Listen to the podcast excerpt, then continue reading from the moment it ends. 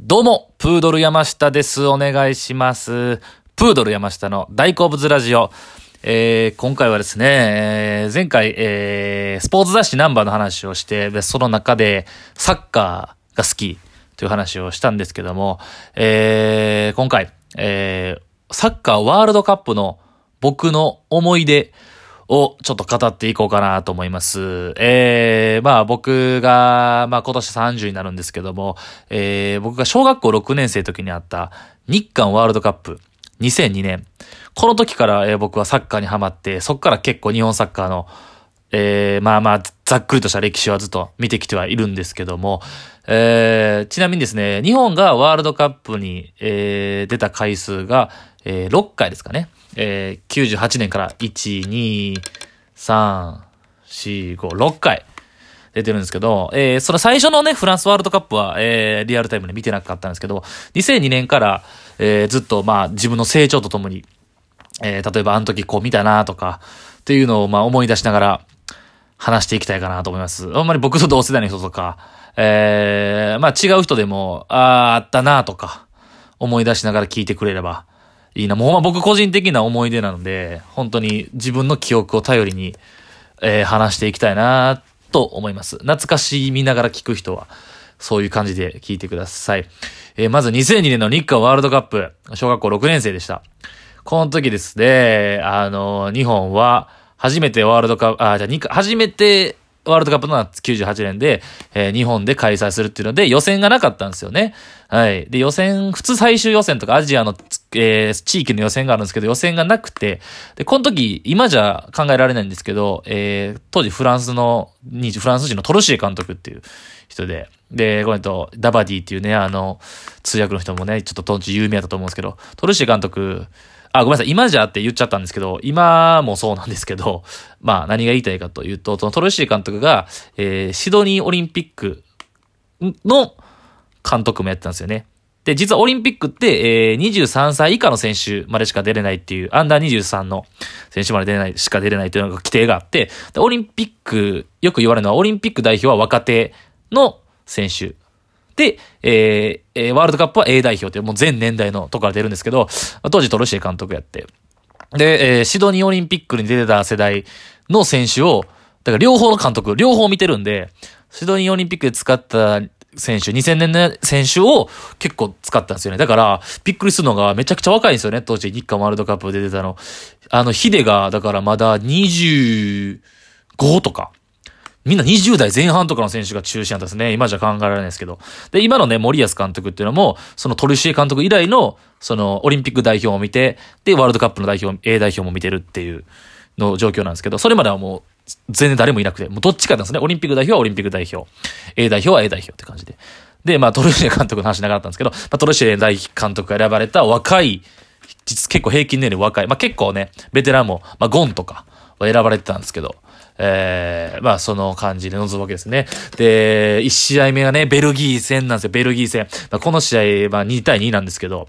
結論言うと、この試合で日本は初めて勝ち点を獲得するわけですね。それまで98年のフランスは全3戦全敗。えー、勝てば3。引き分けたら1なんですけど、ベルギー戦で勝ち点1を取るんですね。これ歴史的な日本が初めて勝ち点を挙げた試合。このベルギー戦のね、1点目のね、鈴木隆之っていう選手がめっちゃかっこよくて、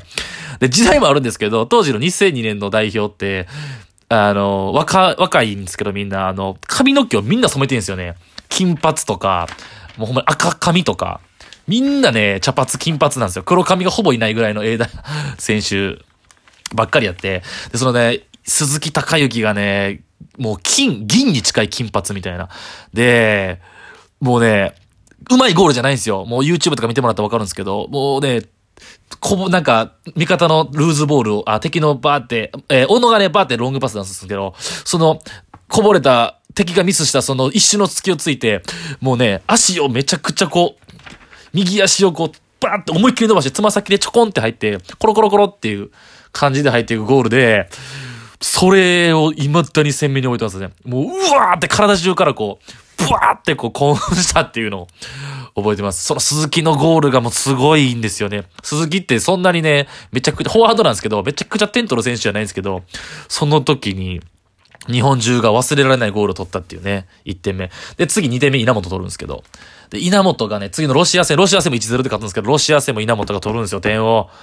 で、稲本ってそんなね、あのー、ちょっと守備的ミッドフィルダーというボランチの選手で、そんなに点を取る選手じゃないんですけど、で、僕知らなかったね、その時。稲本ってめっちゃ点取る選手なんやって思ったんですけど、その後の試合とか結構稲本全然点取らないんですよ。ワールドカップでね、調子よく2点取ったっていう。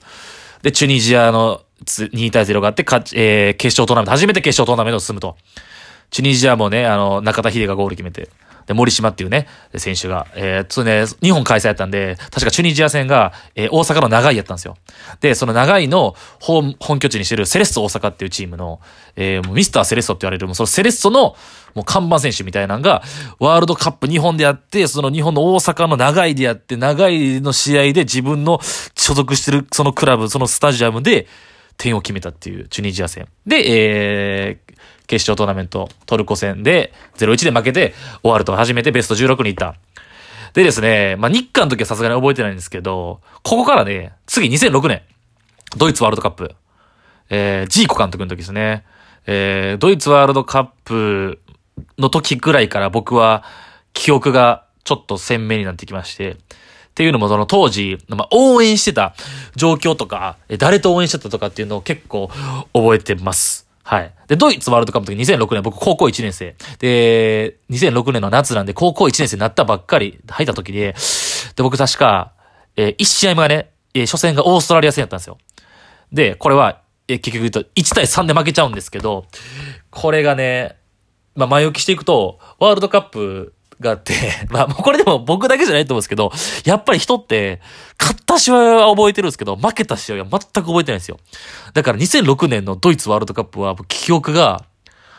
ほぼないです。っていうのも、ただ、最初の初戦、そのオーストラリア戦なんですけど、これは覚えてて、当時ね、陸上部やって、えー、僕が1年生で、で、3年生の、えー、安田先輩っていう人の家で見たんですよ。で、3年生の、えー、安田先輩と2年生の山内先輩と1年の僕、3人で、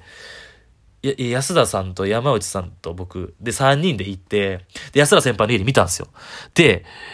え、前半に、えっ、ー、と、俊介がね、こう、クロスみたいなわけで、それで、あの、ほんま、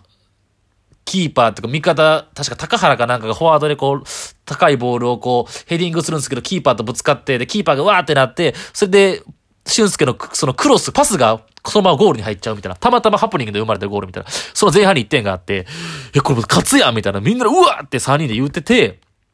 で、最後、ずっと勝ってたのに、後半終了間際、だから90分あったら最後の9分間かなで、3点決められちゃうんですよね。ポンポンポン。そっから覚えてるのが、それまでうわーって言ってたのに、あっという間で3点取られて、初戦負けて、もう3人でもう呆然、もうそっからもう一言ももう喋らんみたいな。なんか、掘りごたつみたいなところで 呆然としたの思ってますね。あ、負け、え、え？何が起こったか分からへんみたいな。で、その後のクロアチア戦も引き分けて、最後のブラジル戦もね、1-4でね、負けちゃうんですよ。で、このワールドカップは決勝トーナメントに進めなかった。えー、そう。ブラジル戦、そう。あの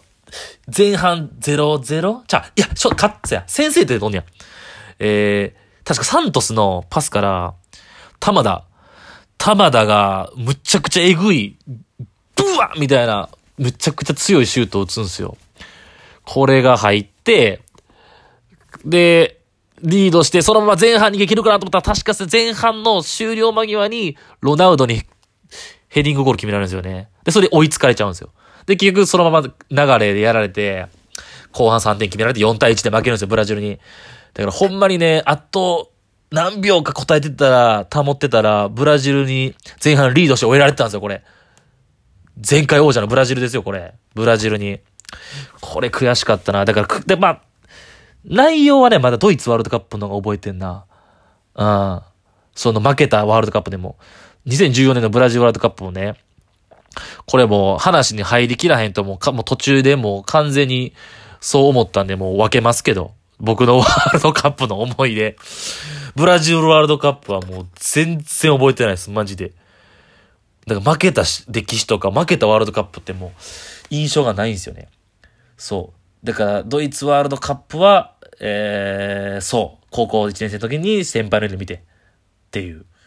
そう。オーストラリア戦、で、クロアチア戦もね、2戦目のね、0-0ですけど、もう絶対入るっていうね。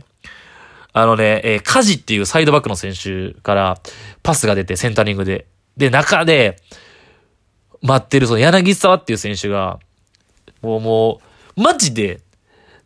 ドフリーなんですよ。ドフリー、うん。で、キーパーがもう、前にほぼおらんみたいな。だから、マジで小学生でも決められるんちゃうかみたいな。ゴールを、いや、これだけボロクソ言っていいんですよ。当時めちゃくちゃ叩かれたんですよ、柳沢が。で、バーって速いパスを、もうほんまにポンって押し込むだけやったのになぜかこう、アウトサイドかなんかで、バーンっては、なんかダイレクトでやっちゃって、外しちゃうんですよ、ゴールを。でも、あの時はもう全員がもう体の力抜けるというか、やったセットで、ドロ先生と取るってなった時に、はぁ、でも体の力抜けて、え、何してんの？みたいな。で、その有名なんですよ。ネットでね、なんか、ただ、ネットでよう叩かれた当時のネットで叩かれてたのが、その、